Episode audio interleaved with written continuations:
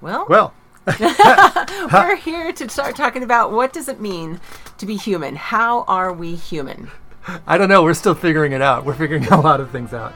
I'm Craig, And I'm Carla. and we're trying to understand being human from the perspective perspective of God's story in the Bible. It's more than just being a species like Homo sapiens. We think it's about community, about relationships, and about welcoming. We're figuring it out still. So join us as we do. Because we're not holier than you. Oh, I didn't want that to rhyme.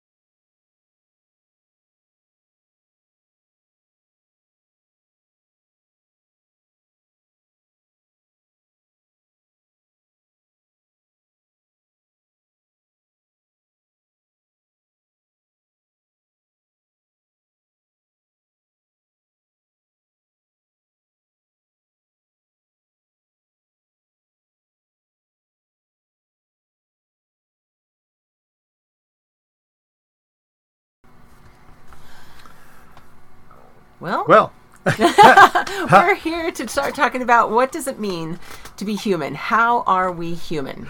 I don't know. We're still figuring it out. We're figuring a lot of things out.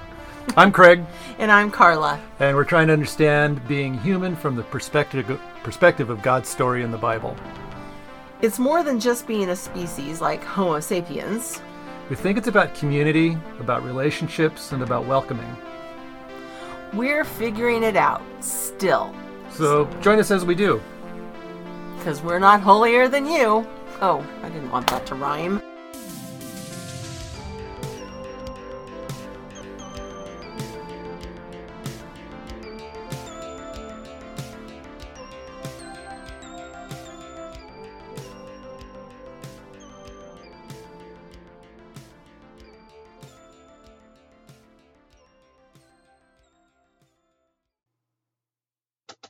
Hello.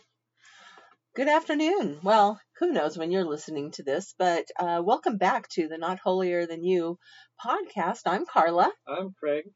And we're here because we're getting ready to begin a new book study called, the book is called How to Have an Enemy Righteous Anger and the Work of Peace by Melissa Florer Bixler.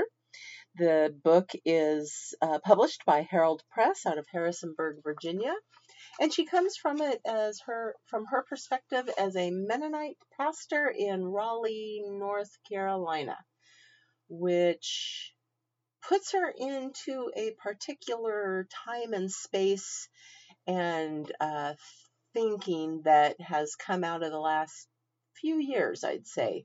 Um, well, maybe even more than a few. She writes as a, a white woman who has been uh, learning and growing in her knowledge of of um, what it means to be white. So I'm going to stop there. Do you have anything to add? Well, a couple of things about her um, um, background that affects the way she writes. Her graduate degrees in, come from Princeton, which is a traditionally uh, Presbyterian progressive school, and also Duke University, where it's also a Methodist school, and her own personal background includes Episcopalian. So she does have kind of a mixed uh, background when it comes theologically and biblically, which I think helps her bring different um, insights into the Anabaptist Mennonite perspective. Right. So they're going to be a little bit broader and a little bit more, uh, maybe taking a little bit deeper dive into some of the areas that we generally hold close as Anabaptists and as Mennonites. So um, this is a, I believe, 12 or 13 chapter book. A couple of weeks ago, when we were at church, we began talking about chapter one Who is my enemy? We aren't going to spend a lot of time on that chapter except for a couple of things. She starts off by talking about a Christmas Day truce that was written about in World War One, in which uh, the, the French and the German soldiers have a truce. They go out, they are friendly to one another. They are um, playing games, soccer, football, if you would, if you would, um, sharing cigars and food, and then the next day they go back to fighting with one another. I believe it begins with the singing of Silent Night. Um, and yet, that's pretty much a myth overall, according to what we see in the book. And do you want to add a little bit to that from the book, Craig? No? Okay.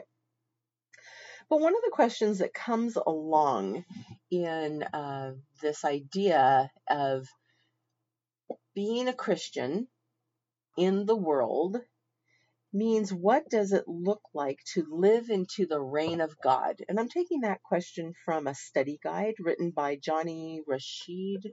I'm guessing at the pronunciation of his last name. But really, what does it look like to live into the reign of God? How does that look? And those are some things that um, we can think about. We can think, well, we go back all the way to the beginnings of the Bible, of Genesis 1 and 2, where we see what life is to be like uh, as God has ordained it in the creation and in the garden. We can then look at it as what does it look like when Jesus has come and walked the earth? How do we look at the life of Jesus in order to see how we live? And Jesus is not just coming as we hear the term second Adam. But as I recall my professor Chris Kettler talking about this when I was in seminary, uh, he said, you know, it's it's not that we're Adam all over again. Jesus comes and heals that old Adam. And what does it mean to live within that healed personhood? What does it mean to live as someone that is now renewed and redeemed in Jesus Christ? And so that is uh, something for us to think about from this first chapter Who is my enemy? So, about that idea of how do we live into this and the way you were relating it um, to uh, what your professor had talked about. Just as a suggestion, if anybody wants to, we've got 12 episodes that deal specifically with that question about the image of God, Adam, second Adam, etc. Right. Before this, so yeah, so we can won't go into to it. Right. We're really going to kind of start with chapter two, and uh, that is named "Making Room for Enemies." And there is a section in this book in which um, Florer Bixler has talked about the fact. I, th- I think I'll kind of bring about it as when we are in church on Sunday mornings, we are generally in what has become known as the most segregated hour in the United States. And she then points, and she's talking about our embodiment of our faith, and that we often fail to attend to the bodies that we live in, that we walk in, that we are a part of every single day of our lives, of course. And she talks about something in which we turn the good news into a strategy for quietism. And she shares a story of a pastor who brought up that his church is a model for nonpartisan, apolitical worship because he was saying that he has ICE agents and undocumented people who are worshiping together and share the Eucharist, or as others might say, the Lord's Supper or communion. She says that she read that statement and she wondered about the spiritual and emotional harm that occurs when we ask victims and their tormentors to be made one in the common meal of communion.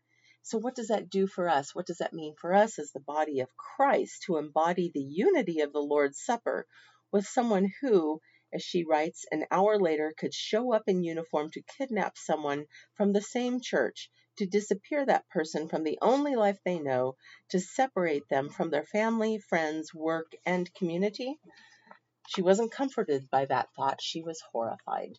So, um, it's interesting. This term quietism a little bit was new for me. What is political quietism? Could be something that we could be thinking about. What does it mean to be, and how then is political quietism not a solution to loving our enemies, or why is it not? And so that's something for us to be thinking about. Now, I'm not going to necessarily answer all of these questions, but I want us to think about and focus on these for when we come together. And so, something to think about is who are your enemies? Do you have enemies? Are you embarrassed by the fact that you might have enemies? So I, that's an interesting point, and maybe sometimes our definition of enemy is too limiting or too narrow. Okay. Um, maybe if we can acknowledge that we have enemies, um, it opens up another way of viewing people who irritate or antagonize or to, toward whom we have um, negative feelings. I mean, uh, maybe it's good to learn how to have an enemy. Right. And is the enemy just the person who annoys you, or is there something more and something deeper to having an enemy? I can only un- imagine what it would be like to be an undocumented person and know that there's an ICE agent, and maybe somehow, some way, they're able to put that aside for that hour. But then, if it's not kept as something that's put aside, what do we do? And I know that there are going to be Christians that will really rail against this. Um, well, that ICE agent has a job and they have to do their job. Maybe it's not a job a Christian should be in. I don't know. Maybe that's a, a question to think about. Or maybe um, they should be a Christian in that position in a different way, perhaps, if if if possible.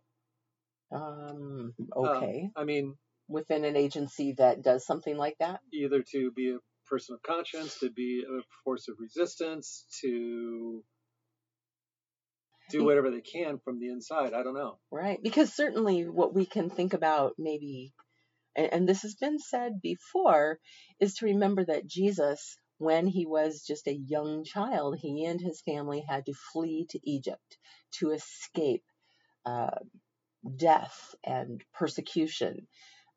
And can we as Christians imagine that for people who come not only to our country, because there are people going to all sorts of countries around the world, not just here to the United States, and where there are people who resist refugees coming in or or people from other nations immig- immigrating. So I, I want to ask you though about the thing about political quietism. Okay. So and I made the same mistake just now. It's like, uh, is is it incumbent on the ICE agent to be more Jesus-like? Or is it incumbent on all of us in the communities we live in to call upon everyone to be living lives of justice and moving towards equality?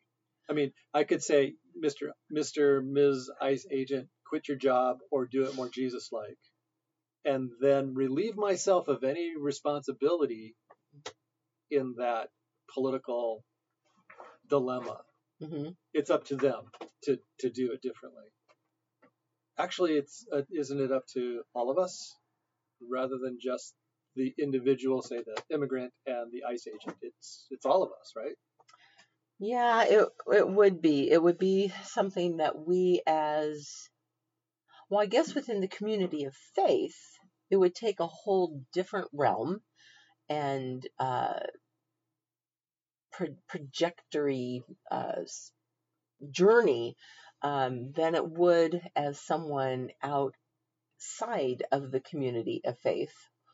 No matter which community of faith, can we say that we're all one members?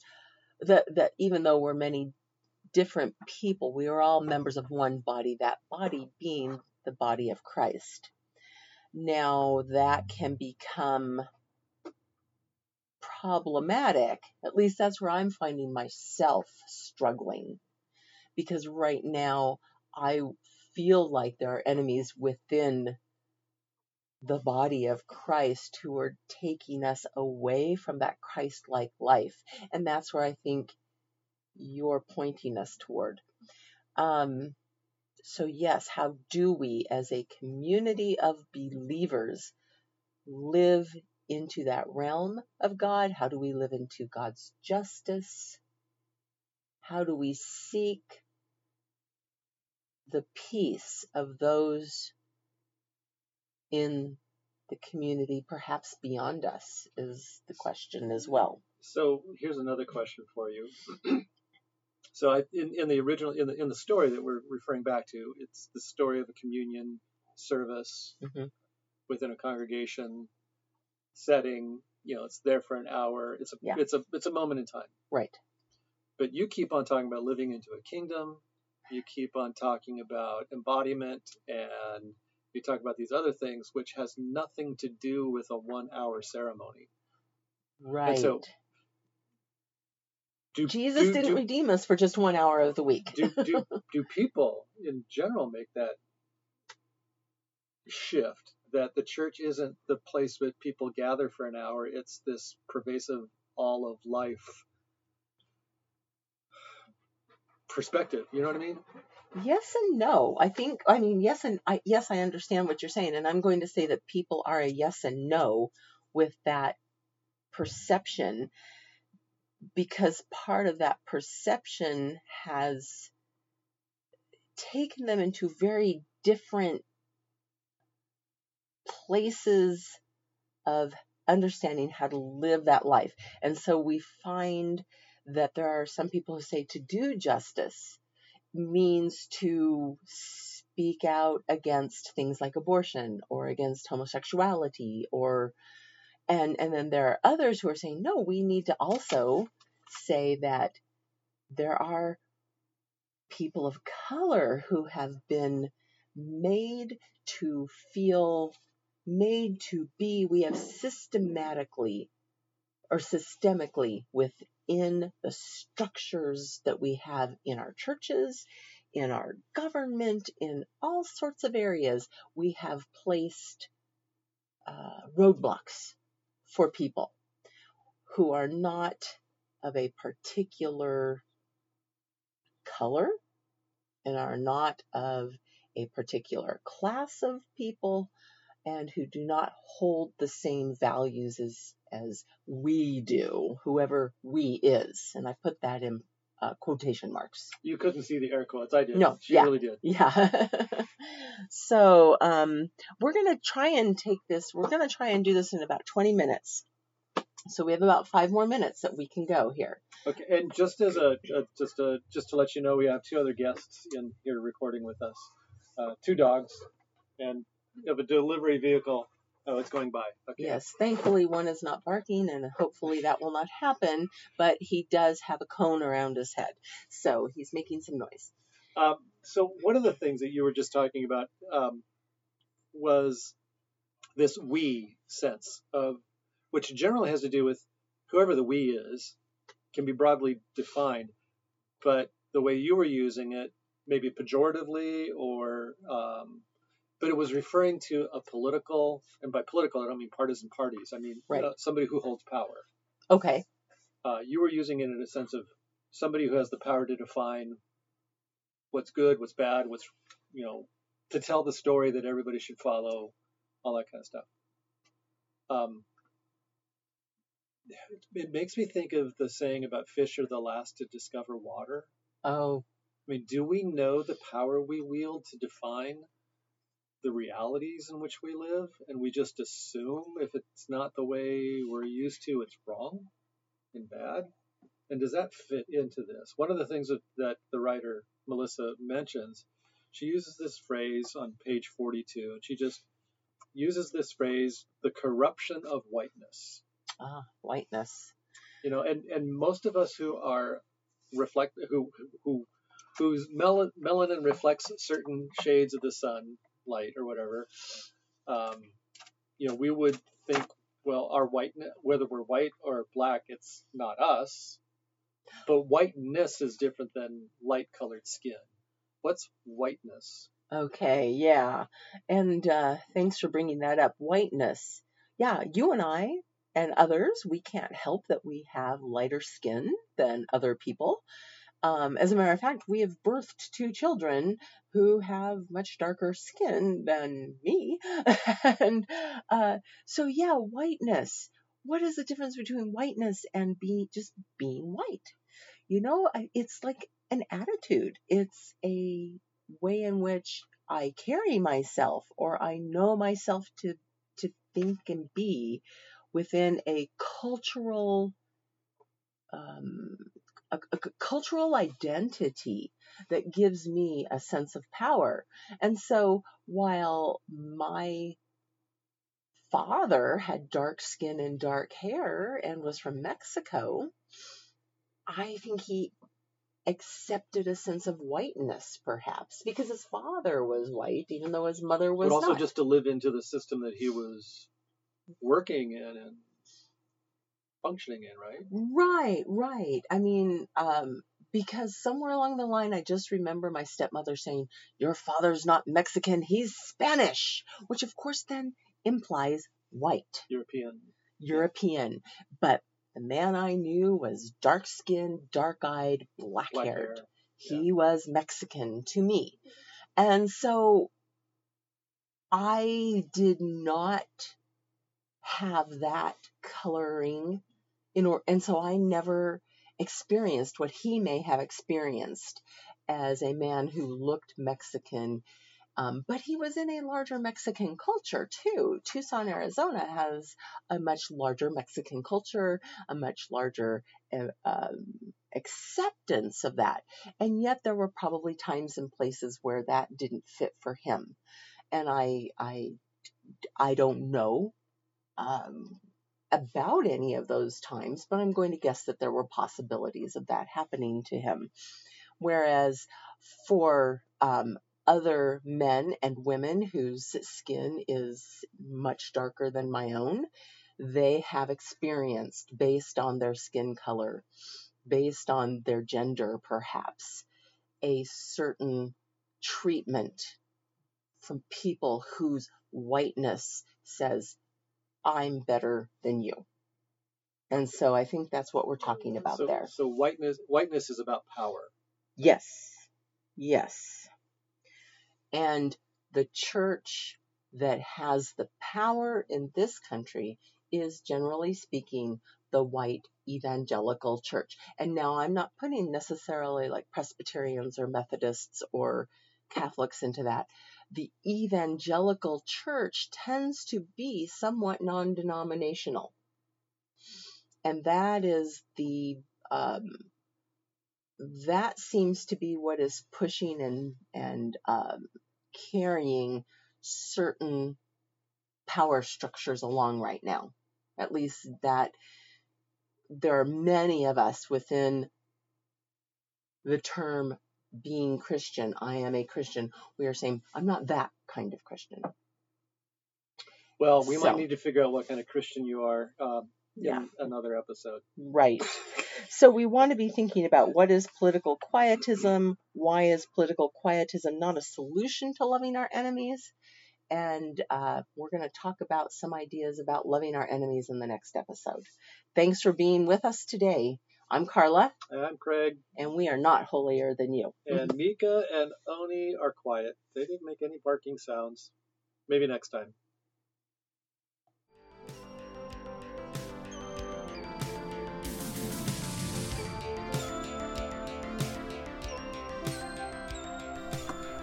All right. Well, hey, thank you for uh, listening to our conversation.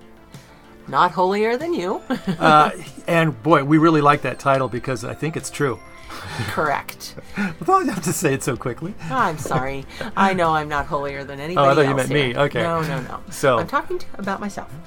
Uh, so we're a couple of pastors Yep, we pastor a small congregation of Anabaptist Mennonites here in, Idaho. Meridian, Idaho. Meridian, Idaho. Yep. We're just learning this stuff and trying to figure it out along with you. So if you if we say something that's heretical or horrible or you think we're just wrong, that's okay. We probably we might be. We're learning as we go. Well, I don't think we're heretical in No. anyway, but um, I try a little. oh, okay. Well, anyway, um, we are glad that you joined us, and we hope that you'll join us again. Right. All right, see ya. Thank you. Bye.